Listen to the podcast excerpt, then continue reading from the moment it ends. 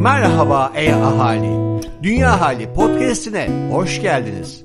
Burada sadece iklim krizinden değil, havadan, sudan da konuşuyoruz. Yuvamız, dünyamızdan bahsediyoruz. O zaman e hadi başlıyoruz. Selam dünyalı. Ben Levent Erkan. Herkese güzel bir yıl dilerim. Herkese gönlünce bir yıl dilerim. Dünya Ahali ekibi nasılsınız? 47. sayı olmuş arkadaşlar.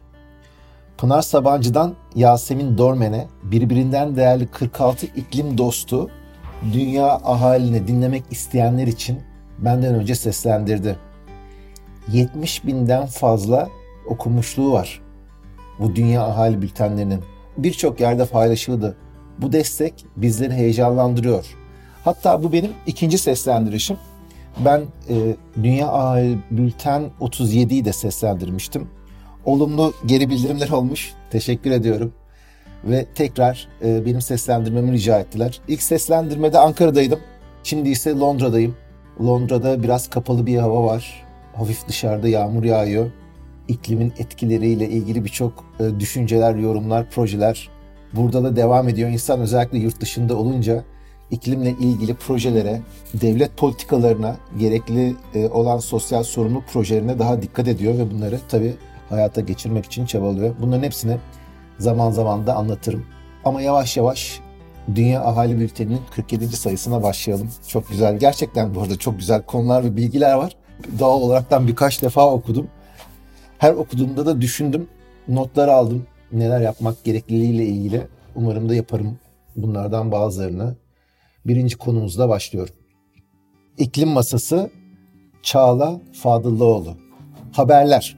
Şimdi bu haberlerde ilk başta online alışveriş var. Bu herkesin çok bu sıralar yaptığı özellikle de Covid döneminde giderekten artan bir yöntem. Alışveriş sonrası tüketiciler ürünleri çeşitli nedenlerden dolayı iade ederler.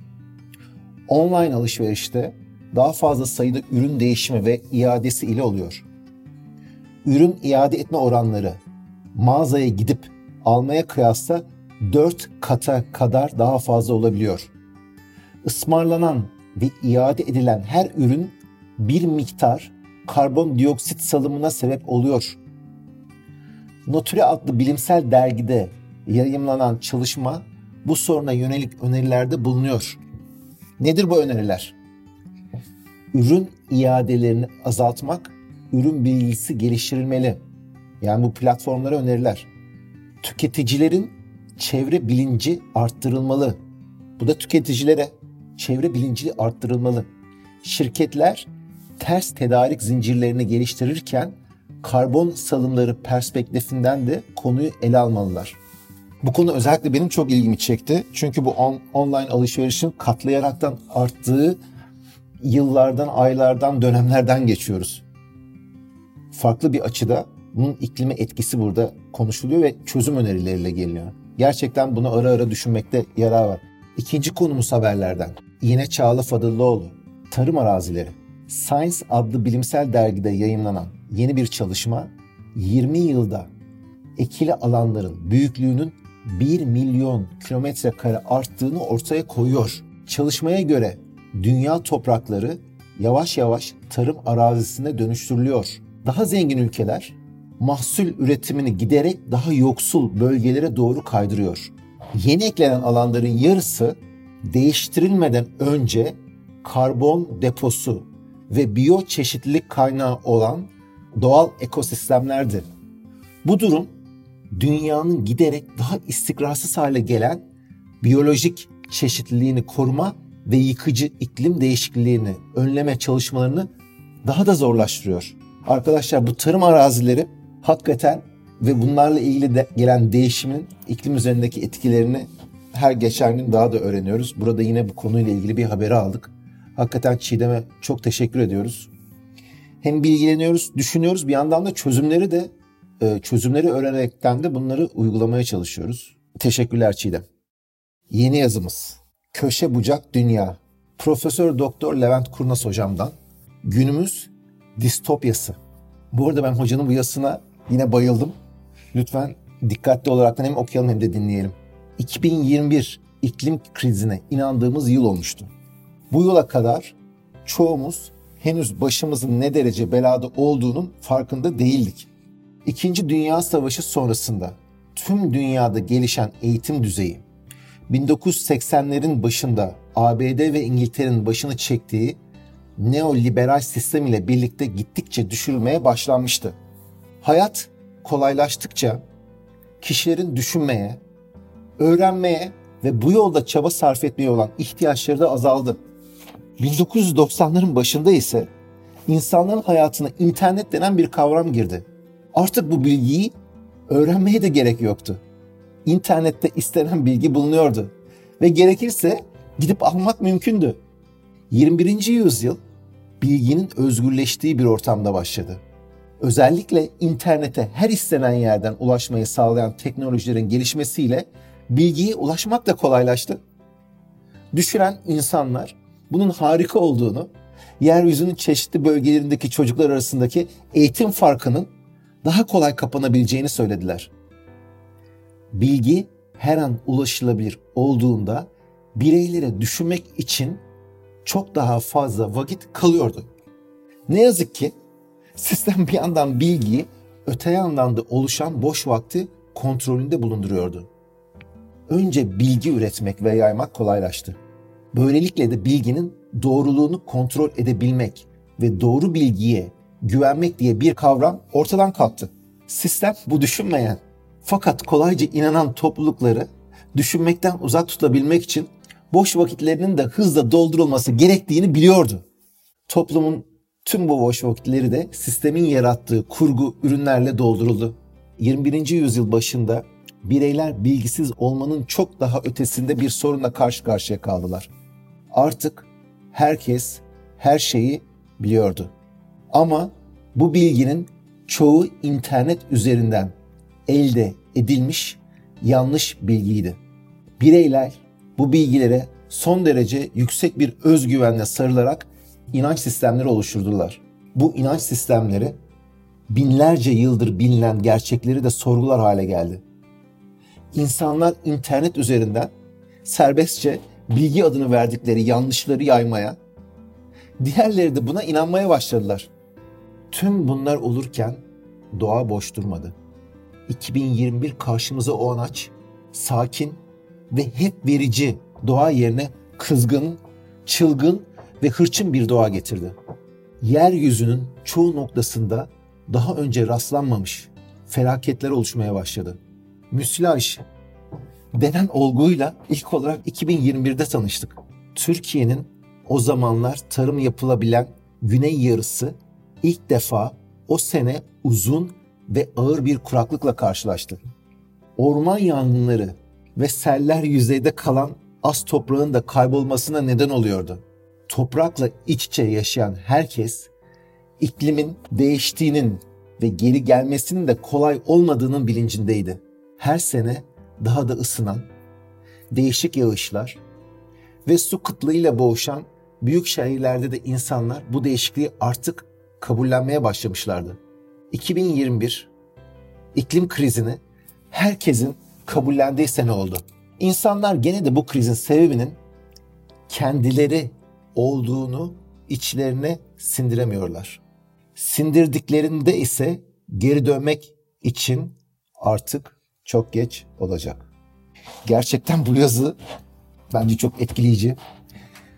Başlangıcı ve gelişimi, bilginin hızlı yayılması, bilginin doğruluğu ve sonra iklime inanma, Türkiye'deki ve dünyadaki etkileri ve artık herkesin kabullenmesi ama bunun suçlusun hala kendinde suçlu hissedememesi ve bazı şeylerin çok geç olabilme durumu hepsini bir arada yansıtıyor. Çok teşekkürler hocam. Hakikaten çok etkileyici bir yazı. Benim tavsiyem bunu bir kere daha dinleyin, okuyun. Hakikaten düşündürücü. Herkesin kendisi için, birey için bir öz eleştiri olacaktır. Evet, şimdi yeni yazımız. Benim yine favori yazarlarımdan bir tanesi Aslı. İyi ki varlar. Aslı söz dinler. İklim krizine bakmamak. Leonardo DiCaprio çocukluğumuzdan beri izlediğimiz birçok filmde oynadığı rollerle çoğumuzun aklına ve kalbine dokundu. Hollywood'un en ünlü Oscar ödüllü aktörlerinden oyuncu son filmi Don't Look Up, Yukarı Bakma da Dr. Randall Mindy rolüyle karşımıza çıkıyor.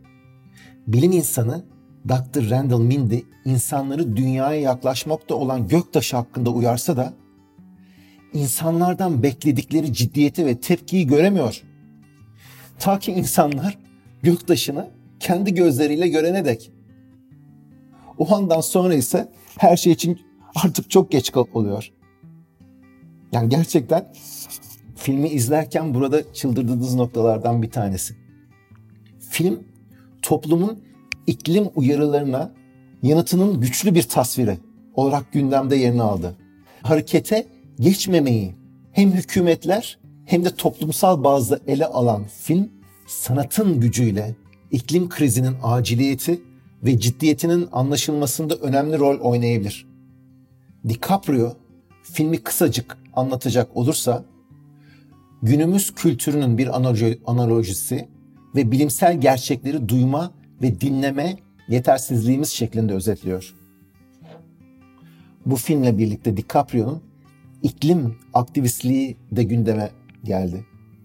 Hayat stili nedeniyle zaman zaman karbon ayak izinden dolayı eleştirilse de toplum üzerinde iklim değişikliği için farkındalık yaratma konusunda sarf ettiği çaba ve kaynak göz ardı edilemez. Sanatın ve sanatçının gücü dünyanın geleceğini değiştirebilir. Geniş kitleler üzerinde etkisi olan çoğu sanatçının bu konuyu odağına alması halinde yaratabilecek etkiyi gelin hep beraber hayal edelim. Ben bu hayal etme noktasında Asla'ya tamamen katılıyorum. Gerçekten sanatçıların bu olaya dahiliyetini hayal edelim. Hemen bir örnek vermek istiyorum kendimden de komik. Ee, DiCaprio, Leonardo DiCaprio e, Oscar ödülünü almıştı 2016'da.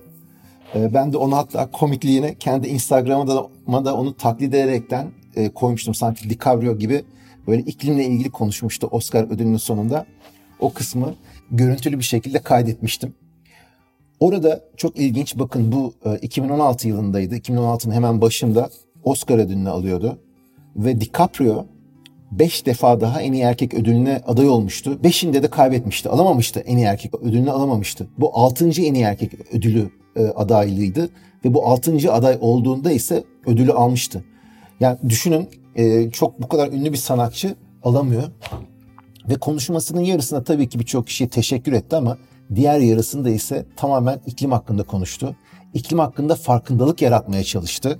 Ve hatta şöyle bir şey e, konuşmasının sonunda e, demişti ki yani dünyamızın değerini e, çok iyi bilelim. Bakın ben bu Oscar'ın değerini çok iyi biliyorum diyerekten kapatmıştı konuşmasını. Çünkü düşünün 5 defa kaybettiği bir ödülü 6.sında e, aldı. Kendisi için tabii çok önemli bir ödüldü ama e, dünyanın değerini hakikaten kimi zaman bilmiyoruz. Bütün bu sanatçılarımız DiCaprio gibi keşke farkındalığı arttırıcı e, birçok aktivite, film, e, şarkı, e, tiyatro her türlü şey yapabilse, kaynaklarını ayırabilse süper süper olur. Aslı süper konu. Teşekkürler bu yazı için. Evet, son yazımızda Özgül. Yuvam Dünyalılar ne yapıyor? Özgül Öztürk takip ediyoruz. Ülkemizde pek çok projenin faaliyete geçmesinde, ulusal düzeyde önemli etkiler yaratılmasında desteği bulunan Sabancı Vakfı'nın 2022 hibe programları başvuruları başlıyor.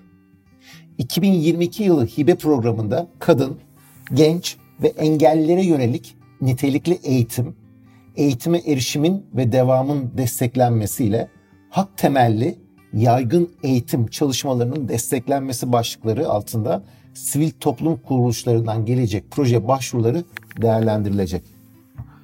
Program kapsamında çevrim içi alınacak başvurular 3 Ocak 2020'de başlayıp 9 Şubat 2022'de sona erecek. Detaylar için bültenimizi ziyaret edebilirsiniz. Evet, çok pozitif bir bilgiyle de e, aslında bitiriyoruz. Özgür'ün de bahsettiği gibi yeni hibe programları açılıyor. Bu Yedi Hibe programlarını da lütfen takip edelim. Burada özellikle sivil toplum kuruluşlarına yönelik bir hibe programından da Sabancı Vakfı'nın e, yaptığı bir hibe programından e, bahsediliyor. Lütfen bunu da takip edin. Bu tip çok ciddi hibeler, projeler var. İklimle ilgili bazı destekleyebileceğimiz dezavantajlı gruplarla ilgili çok güzel hibe programları dünyada var. Bununla ilgili bir iki tane daha örnek ben hemen vermek istiyorum. Bu Sabancı Vakfı'nın yaptığı müthiş e, hibe desteğinin yanı sıra e, sivil düşün programı var. E, yine STK'ları kapsıyor. Etkiniz var. Yine burada haklarla ilgili etkiniz programı altında. E, projeler ve fonlar e, diye bir platform var. Dünyadaki bütün hibe programlarını buradan takip edebiliyorsunuz. Yine STK'lara ya da farklı kurumlara e, birçok hibe programı var ve burada iklimle ilgili de yapabileceğiniz birçok projeyi de takip edebilir, başvurabilirsiniz. Bu şekilde güzel bir e, yazıyla da son bulurken ben herkese tekrar bol bol pozitif olaylar yaşadığımız, zorluklarımızın azaldığı, daha çok beraber olup güldüğümüz ve faydalı aksiyonlarla güzel güzel sonuçlar elde ettiğimiz, özellikle de iklim ile yararlı etkiler yarattı, yarattığımız e, bir sene diliyorum herkese. Haftaya tekrar görüşmek üzere. Sevgiyle kalın. İyi günler.